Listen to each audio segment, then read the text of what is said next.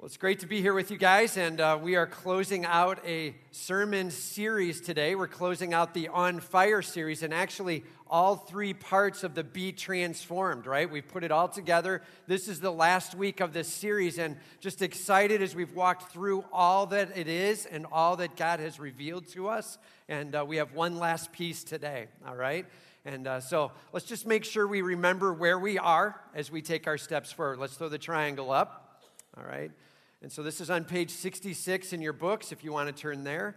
And remember, encounter. We will meet our God and get to know our God as we spend time in His Word, as we spend time, honestly, just open-eyed in His creation, looking at God revealed. Encounter the living God, all right? That's our first and foremost step. Make sure we grasp who He is, encounter Him. Then we move up the triangle to exalt. And there's three phrases we use there: behold, be still, and then be filled.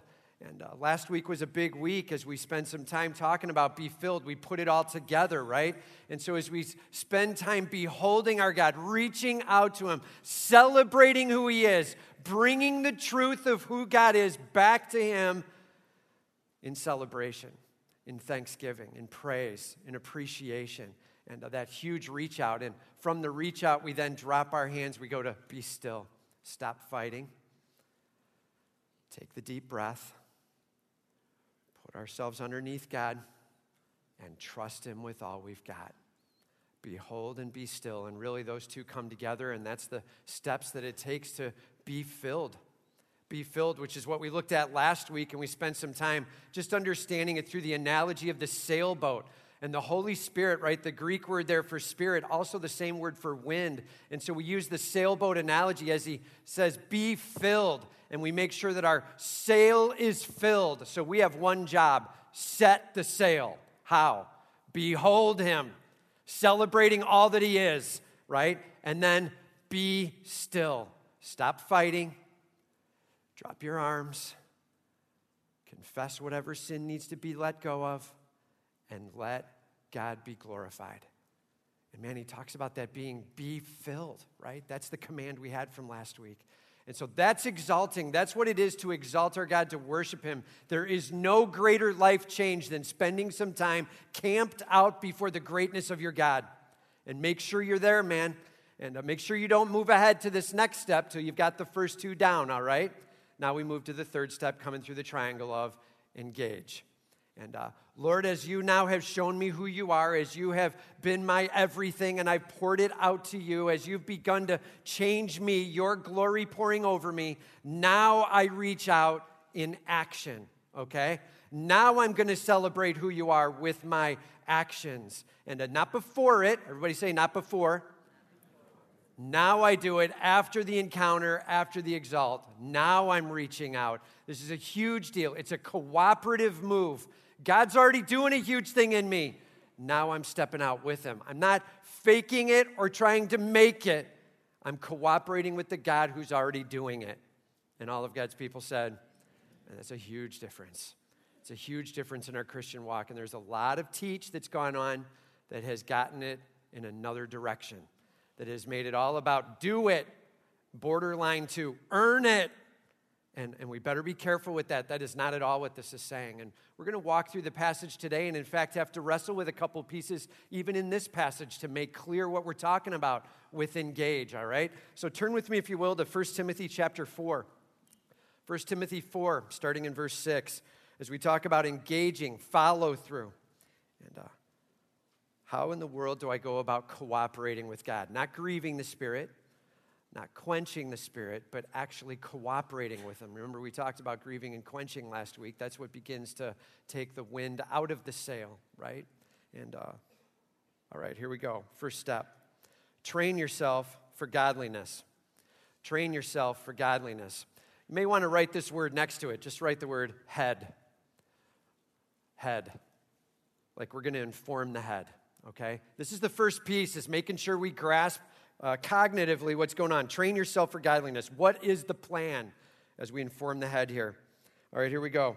Starting in verse 6. If you put these things before the brothers, You will be a good servant of Christ Jesus, being trained in the words of the faith and of the good doctrine that you have followed. Have nothing to do with irreverent, silly myths. Rather, train yourself for godliness. And we'll just hang on right there. So he starts out with this statement in verse 6. If you put these things before the brothers, you will be a good servant of Christ Jesus. And these things, what things? And so whenever we see something like that, we have to make sure we're connecting back and grasping what's going on. For sure, it's at least the first 5 verses of chapter 4, right before it. It's at least that concept of the details here of correctness in the doctrine and being careful what you go after, right? He talks here about asceticism. And he's like, man, watch out. These guys that are like, don't get married.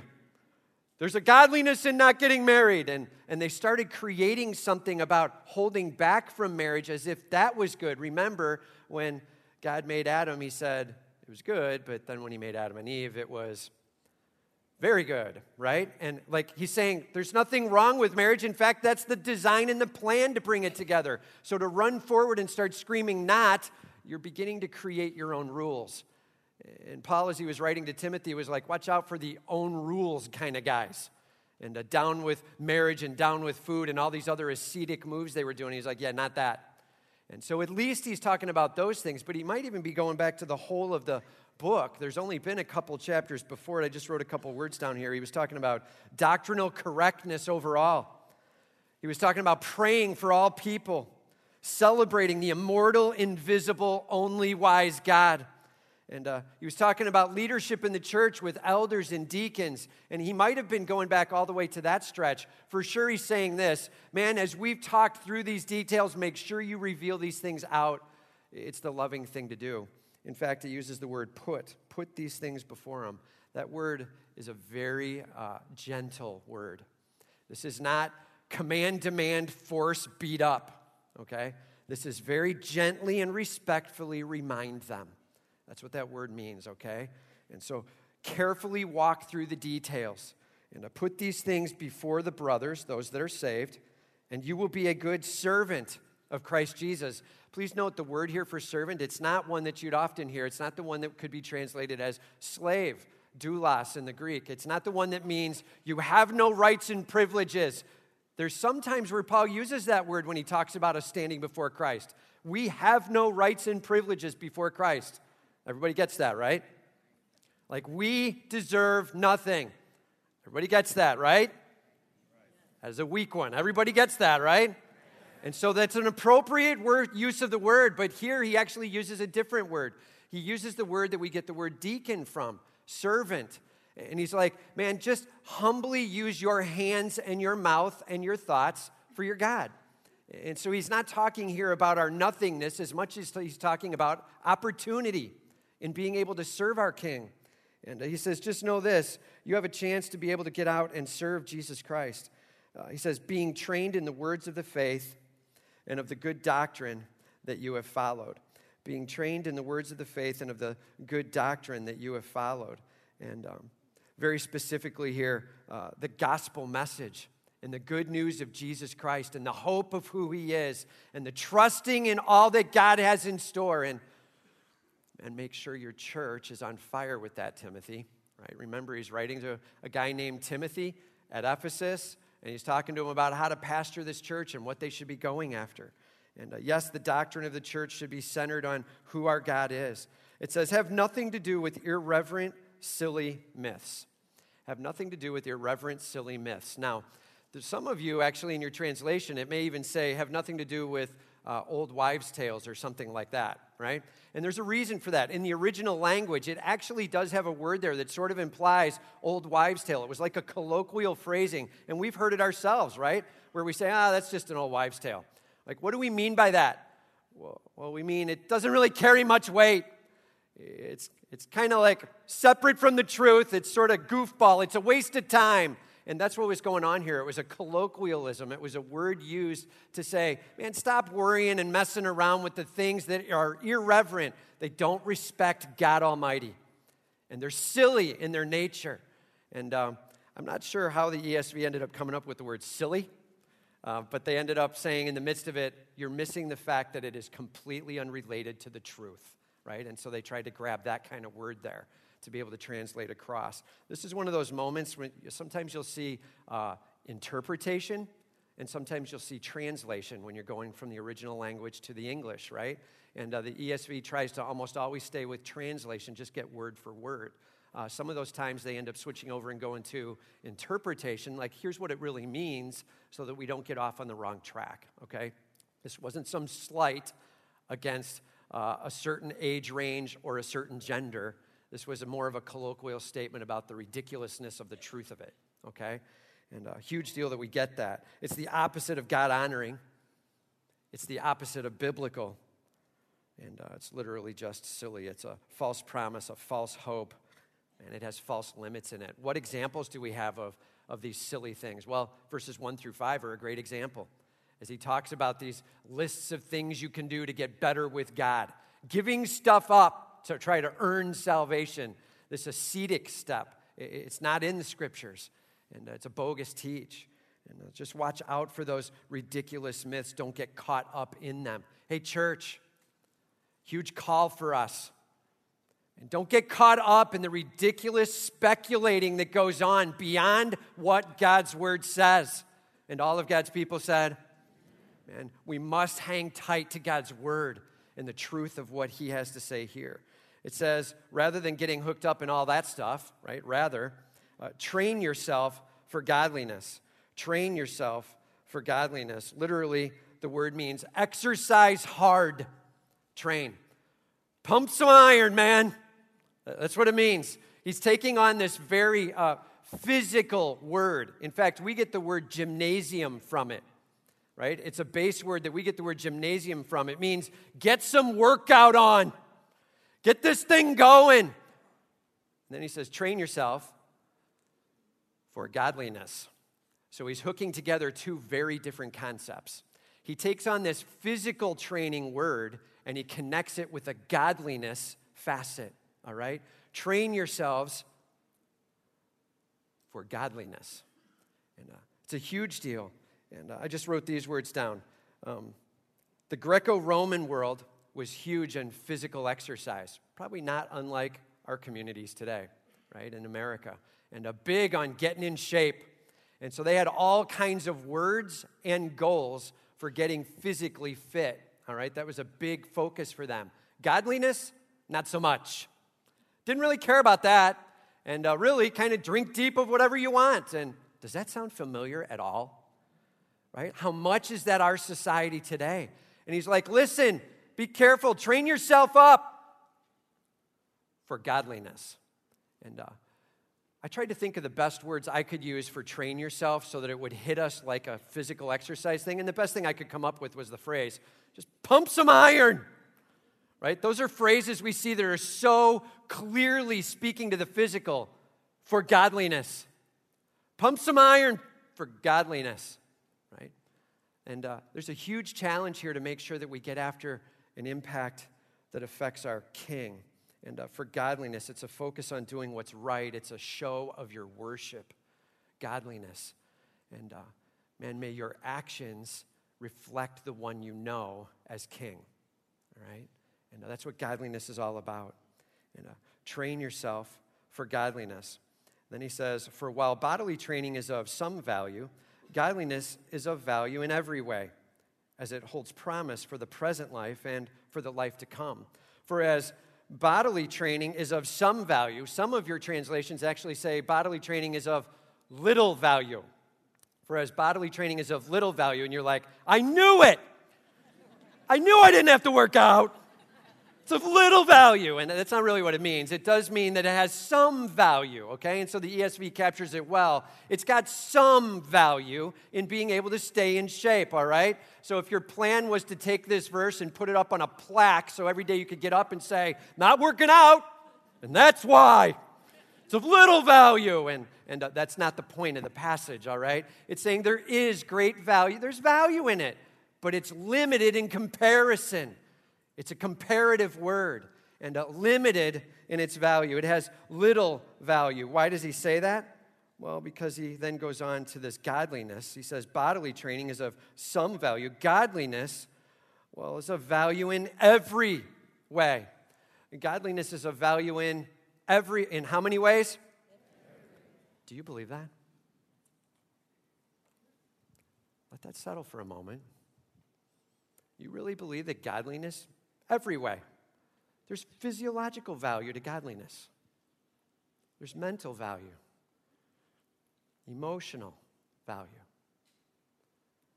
spiritual value. Godliness in every way. And that's what we need to be going after. And all too often, we're quick to blow off the godliness, and we try to run after something very limited in our scope that we can see right in front of us. And he's like, just so you know, bodily training, yeah, it has some value, but godliness, invaluable in every way. It holds promise for the present life and for the life to come. It holds promise for here and now. Man, as you go after godliness, there is benefit here and now. It may be just the limitation of negative consequences. It may be that. It may be more. It may be blessing that gets poured on. It may be that. But God has some value in the godliness in your life here and now. And it affects every facet of who you are. Every facet. Man, when we see those words every, don't toy around with it. Let's really go after that. God, may you impact every part of my body as I go after godliness. And may you be glorified in it. It says it has promise for this present life and also for the life to come. Godliness, it's going to affect the life to come. Again, I ask, do you believe that? Do you believe that what you do here is going to affect something about there? Do you believe that what your actions and choices are here will somehow be reflected in eternity with your King? Do you believe that? And as you wrestle through it, you might be like, I think I believe it, but I have no idea how. And I'll join you there. And it's not exactly clear how, but we do know this. We see Scripture talking about rewards. We see Scripture talking about responsibilities.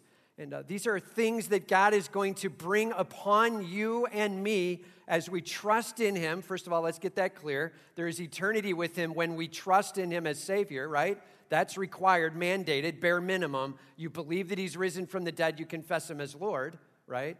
That's where eternity is guaranteed, as we now have Him as Savior. But then what happens in our life experience there? Well, he says that there's something that goes on in the midst of it as he rewards, as he gives out responsibility. And that's a huge deal. It's an opportunity for us to experience something that maybe we couldn't have before based on how we act here. I just wrote this phrase down. Actions here affect the depth of our experience there. Actions here affect the depth of our experience there. And it doesn't mean there will be anything dissatisfying or unfulfilling, but there might be something even that much more fulfilling based on how we've been or acted here. We really don't understand what that means, but there's going to be some chance or opportunity to interact with God on a bigger, deeper, more vast level. Doesn't mean that the guy who didn't get that is dissatisfied. There's no sin. We're not walking around coveting each other. Wish I had what he had. Should have been a little more godly back there on earth. Everybody say it's not that. It's not that, man. It's this absolute satisfaction. And there's just all these varying degrees of depth of experience of God completely satisfied. Heaven. Okay? And a huge privilege in the midst of it. And godliness, it's valuable in every way. And I'll just say this, you know, Timothy talks about godliness here in 1 Timothy 4. In 2 Timothy 3, he comes back and revisits, and he talks about a form of godliness. Here he's like, just, man, go after the godliness. Train yourself in it. In 2 Timothy, he's like, and don't go after those forms of godliness that just look like it, but they're not it. Go after actual, heartfelt, filled from within, spilling out godliness. That's what he's calling us to, all right? This is absolutely a call to see the encounter, exalt, spill into engage experience. May we not just run to engage, okay? Everybody say, don't do that. Don't just run to engage. Encounter, exalt, big, rich experience, worshiping of your God, him changing you. Now we step out into godliness, exercising that. All right, that's what we're going after. I remember when I was, 7, 8, 9 years old, somewhere in there. And I was out riding my bike with some friends. And it was one of those summers where as we were riding along, there was all this stuff on the sidewalk. It was all these brown things. It comes like once every 17 years. You know what I'm talking about? And so all these cicada shells are all over the place. And these cicadas, you know what they are? They're bugs like this big, right? And they come climbing out of the ground. I found that out this week. They actually were in the turf. They come up out of the ground every so often, and there's different timings on the various ones. The ones around us were apparently on the 17-year gig, from what I was told then. And they come climbing out, and they're everywhere, and they're noisy. Have you heard how loud those things are? They said that if a cicada makes that noise right next to your ear, it could make you go deaf. Did you know that? That's how loud it is. So, like, really loud. That's one. And then you put them all over the trees, and they are loud. And then they decide, I'm done with this thing I'm wearing, right? It's actually called an exoskeleton. I found that out this week. I did not know that as an 8-year-old. But it climbed out of its exoskeleton, leaving these brown shells hanging there. Some of them, like, cling to the tree, and then they climb out of the shell. So the shells are left clinging to the trees. You know what I'm talking about, right? And you walk by and you're like, that looks really sickening, right? All these shells are just hanging there, and there's shells all over the ground, and when the wind blows, they just blow in the wind. They're super lightweight. If you pick them up and just press on them a little bit, they crush into pieces. They're so fragile and hollow, right? Not that kind of godliness. Not a form of godliness that looks like it and is shaped like it, but it's super fragile. It can be blown in the wind, and it has nothing inside. It's completely hollow. Not that kind of godliness. The kind of godliness where we're getting to know our God, and we're worshiping and exalting him with all we've got, and his glory is pouring over us. It's filling your sail. It's filling your soul. And you are filled with the Holy Spirit, his glory now changing you, and you now step out into a godliness that expresses the change God is doing in you. Train yourself for that godliness. Okay? Simple question. So are you building a form of godliness or godliness? Which one are you going after? Are you trying to make it look good on the outside, but inside it's a complete fake? And it's time to get back and encounter and exalt and then re-engage where it's truly matching where your heart's at, okay? Let's go after it together. That's the plan. All right, number 2, set your hope on the living God. Set your hope on the living God. He starts in verse 9. The saying is trustworthy and deserving of full acceptance. The saying is trustworthy and deserving of what saying?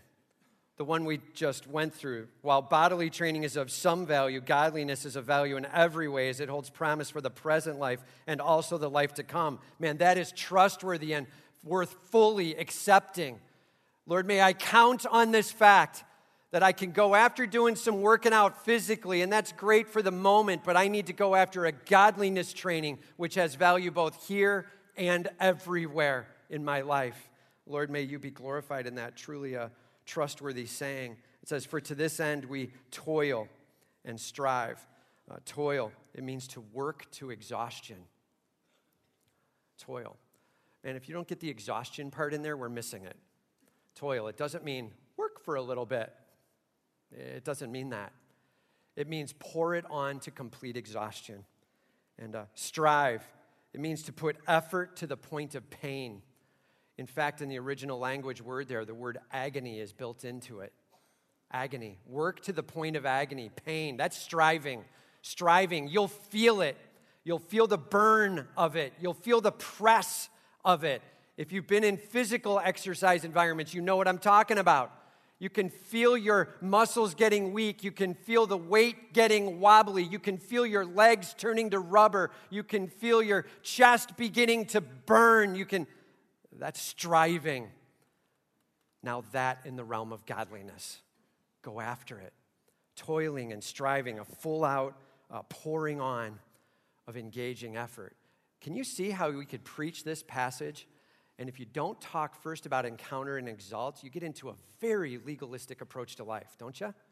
It's so easy to all of a sudden start running after actions and activities and just trying to muscle it up, man. And that's not what he's talking about. Let's make sure we keep in context where we're coming from, all right? And so yes, this engaging, a toiling and a striving, a pouring it on hard for our God, because we have our hope set on the living God. I love that phrase. He puts the word living in there. He doesn't say, because we have our hope set on God. We have our hope set on the living God. In other words, let's contrast it. Not on some dead idol, right? Not on some dead idol. We're not walking around just picking out some possession in this world and making that my idol, or some respect I may get from someone and making that my idol, or even another human being and making them my idol. Boy, I hope they like me this week, and right? It's not that. And we're going after our living God and setting our hope on him, putting our hope on the living God, who is the Savior of all people, especially of those who believe. Now, I'm just going to tell you, this phrase here has created more bad theology than many verses in all of Scripture, okay? Who is the Savior of all people, especially of those who believe. So let's talk about it for a second. What in the world is he talking about here? Savior of all people. So let's talk about a few things that it does not mean. Everybody say not. Does not mean. Some would say, Savior of all people, so everybody's going to go to heaven. Not that. That's called universalism. And it says you don't have to believe in Jesus Christ, and you don't have to count and trust in him. Not that. Just live, and God will end up resolving, and it's not that. And how do we know? Well, always compare Scripture against Scripture, okay? Revelation 20, verses 11 through 15. Talks really clearly about there being a sentencing for those who will not trust in Christ as Savior, a sentencing that ends up in eternal separation, hell, a sentencing to hell. Revelation 20, verses 11 through 15. 2 Thessalonians 1, 8 and 9 talks about a suffering that's going to be mapped out. Matthew 25, 41 describes the duration of it as well, an eternal suffering for those who are resisting Jesus Christ as King. Man, we got to be careful. Don't create some bogus theology based on half a verse somewhere in Scripture and not comparing it to the rest of Scripture. We have some very clear statements in Scripture that there is a hell for those who choose to resist God at every level, all right? And so it's not that. It doesn't mean Savior of all people must mean everybody goes to heaven, not that. And so then what does it mean? Well, here's another one that it's not. Say not. Another one that it's not, okay? Some will say it's potential and actual. Savior of all people, potentially, but especially to those who believe, actually. And I'll just say this, you got to be really careful with that. It says he is the Savior of all. It doesn't say he could be. The potential is not built into the verbs there at all. It says is the Savior of all. And so to say this is potential, man, that starts to take it in a weird direction.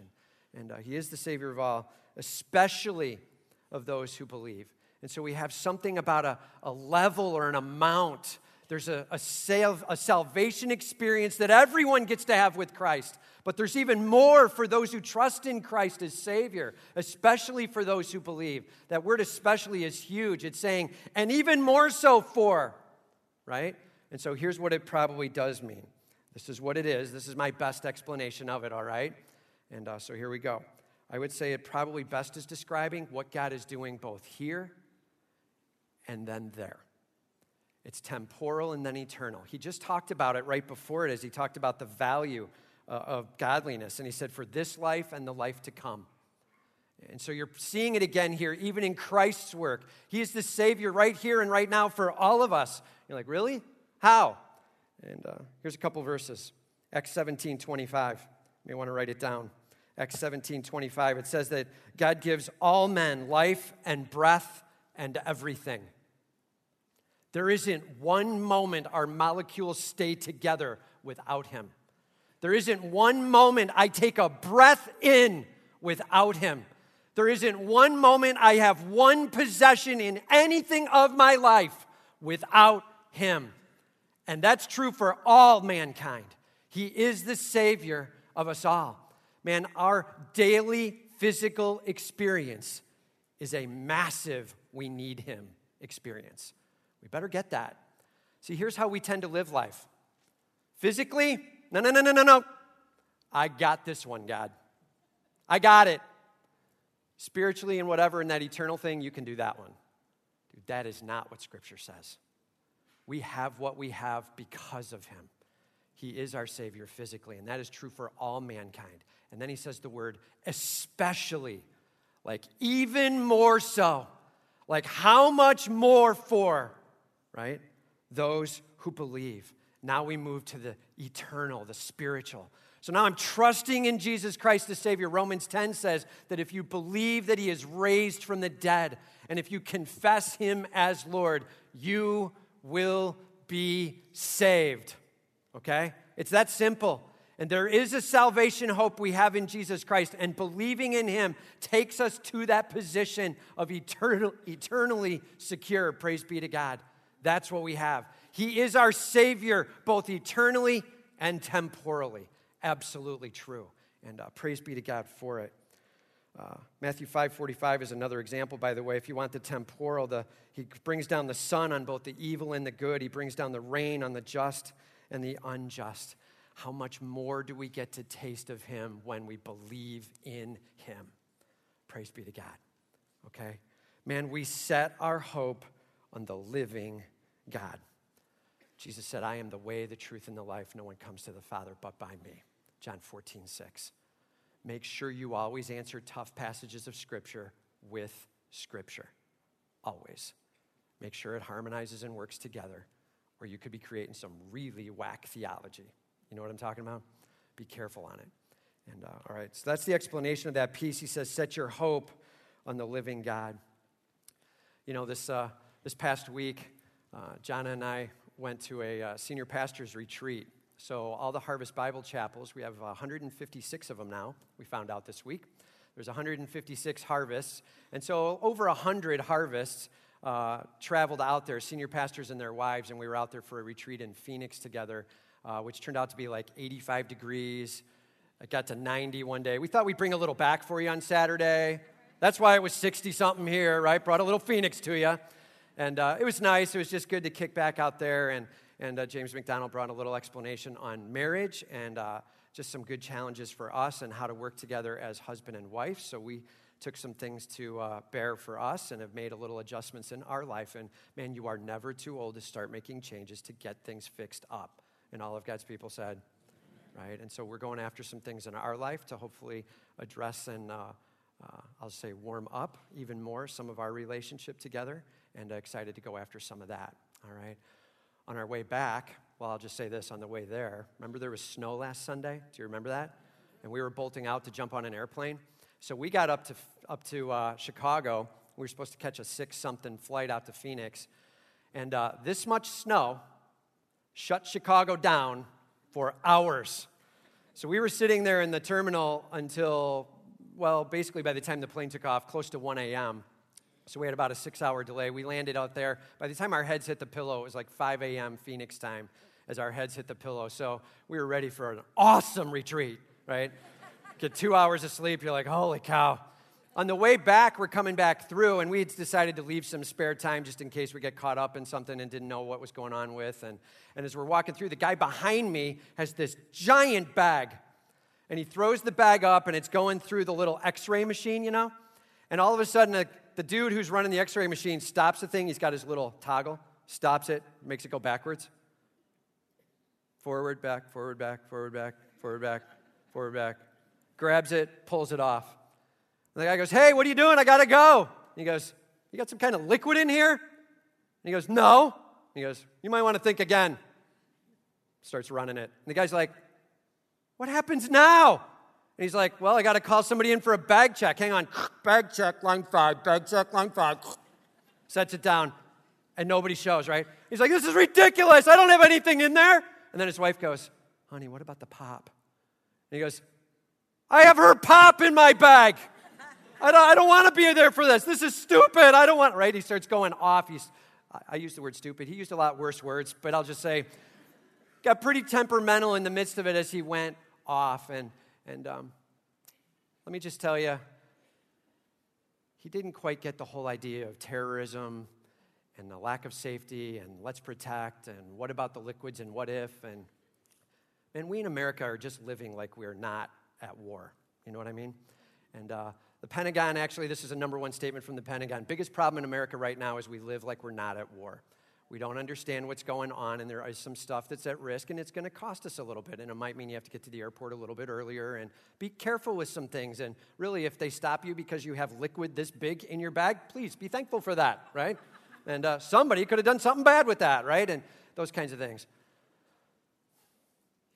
Man, the church is also living like we're not at war, all right? And we don't understand that this is an all-out attack, and Jesus Christ said, I will build my church, and the gates of hell will not prevail.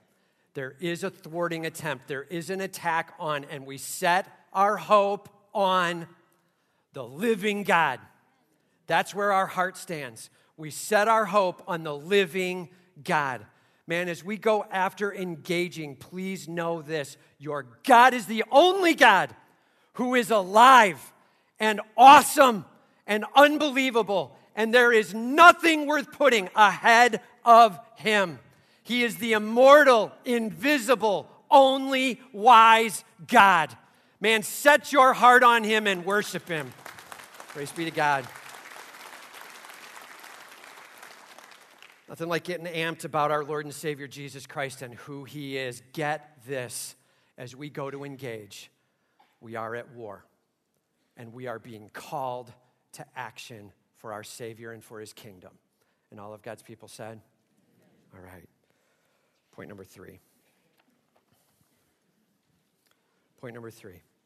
Set an example in speech, conduct, faith, love, and purity. Set an example in speech, conduct, faith, love, and purity. And he says here, command and teach these things. So Paul is telling Timothy to command these things. So Paul is now going to put them all in the command form. There are actually 8 commands right here in this little section as he's like, you command and do these things, teach these things. So now I'm going to command you to command those things. Okay, so here we go. First, let no one despise you for your youth. Timothy's a young guy. And don't let anybody look down on you just because you're young. Don't let anybody use the word punk with you, right? Don't let them mistreat you. How do you do that? How do you not let anyone despise you? Someone looks at you and you're like, you're so young. And you're like, oh, no, you didn't. Like, how do you do that? How do you not let someone despise you? And so he goes on and he fills it in right after it. He says, let no one despise you for your youth. But here's how you don't let them despise you. Set the believers an example in speech and conduct and love and faith and purity. Man, you want some respect? Live it. And you want some respect?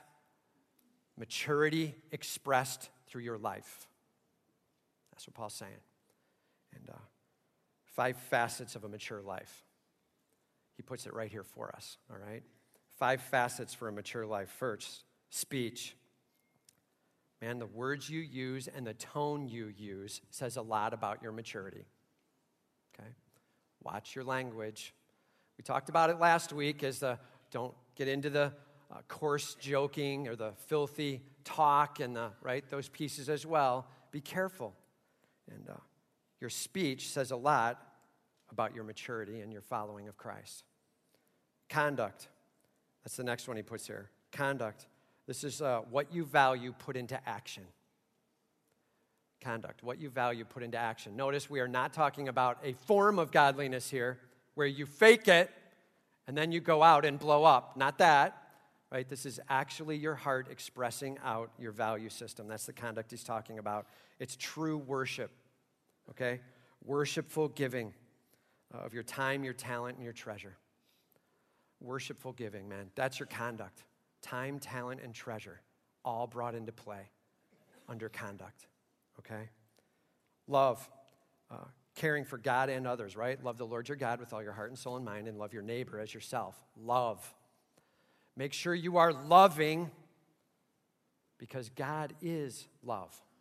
If you want to represent your king well, be what he is, love, okay? Speech, conduct, love, faith, trust in your king in the midst of the hardest circumstances you've ever seen. Faith. In the midst of the biggest struggle you're being called to, my God's got this.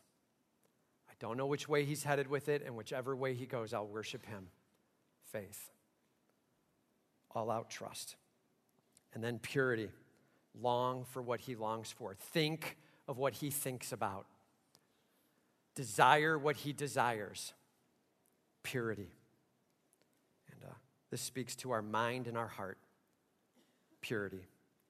5 facets of maturity is like, hey, if you want to silence the critics, these are the facets of your life you need to see expressed. Please note how much each of these reflects God's character, right? The power of God's spoken word, he's like, speech matters.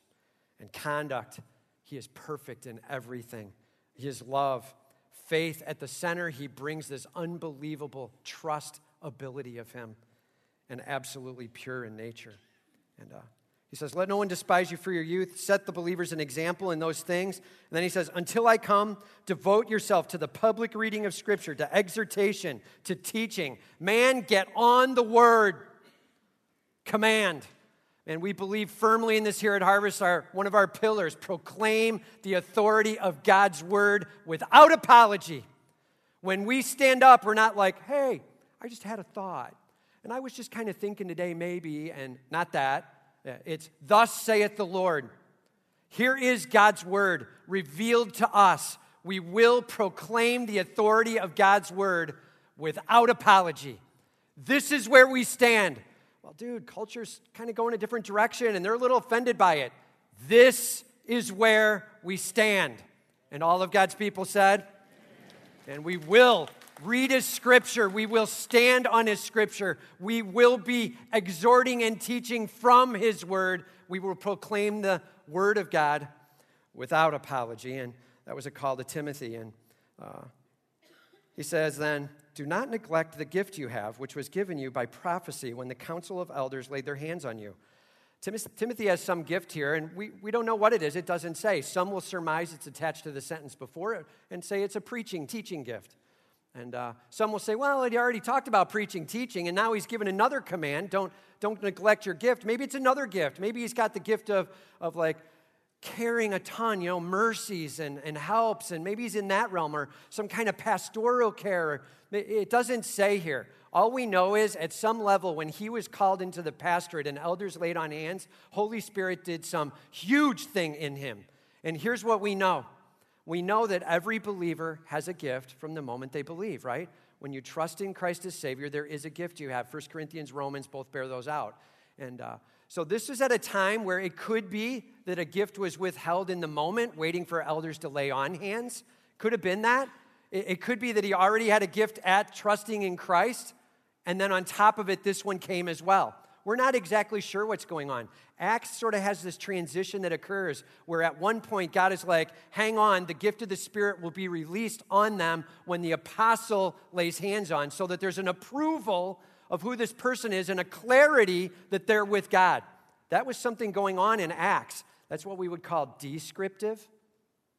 Hear that word? Descriptive.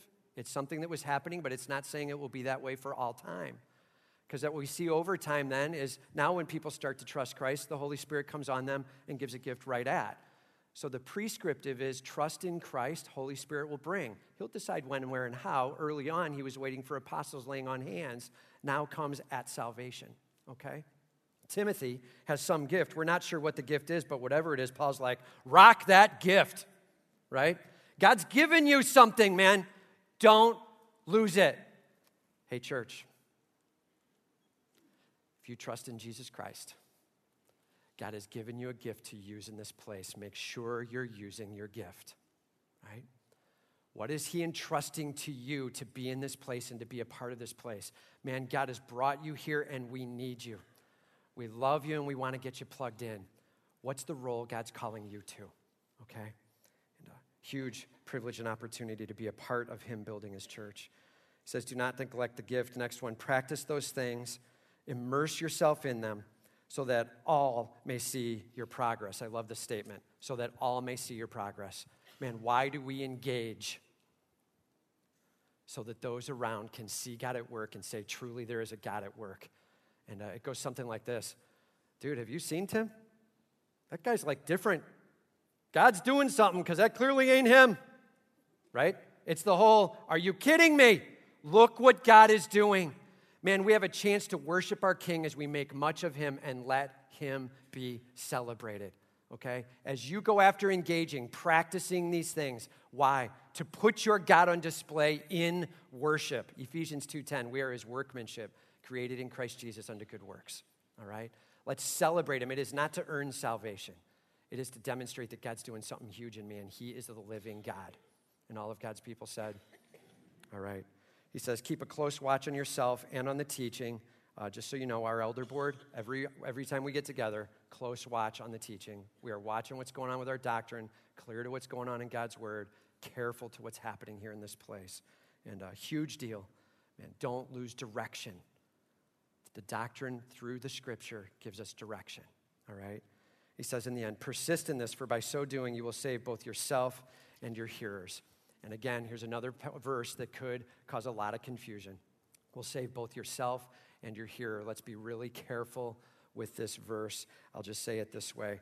When we talk about salvation, we see God's sovereignty and we see man's responsibility.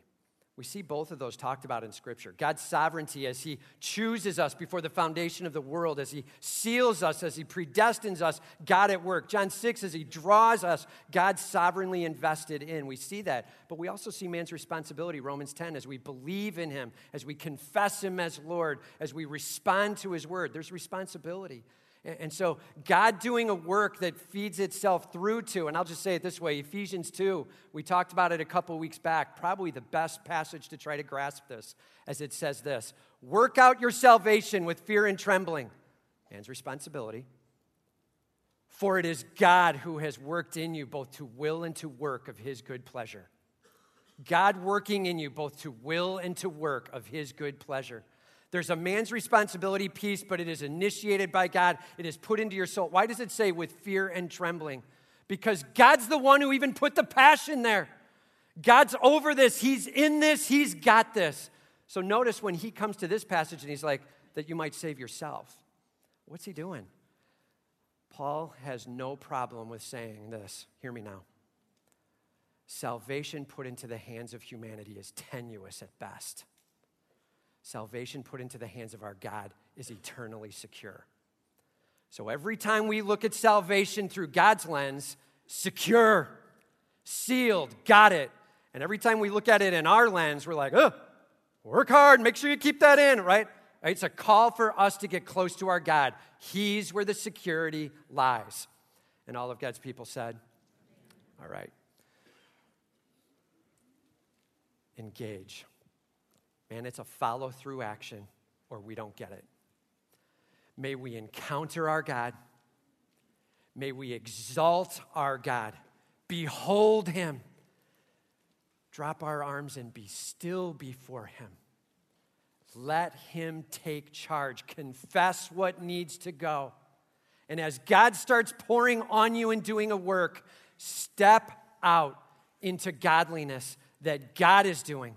Man, as you exercise putting yourself into it, that which is good both for here and there, going after your King getting all the glory, him changing you, and when someone comes up and they're like, dude, things are changing in your life, and you're like, I'm just telling you, it's all my God. It is all my God at work. That's what this is about. May we go after life change, making much of the fame of the name of Jesus Christ. And all of God's people said, that's engage. Let's make sure we keep it in line and in place. Don't get it out there in front. All of a sudden it becomes why I'm saved, and now we just made legalism. Get it right back at the caboose. It's a follow-through as God's done a work in my life. Let's exalt him with all we've got. And that's lasting change on fire. Let's pray.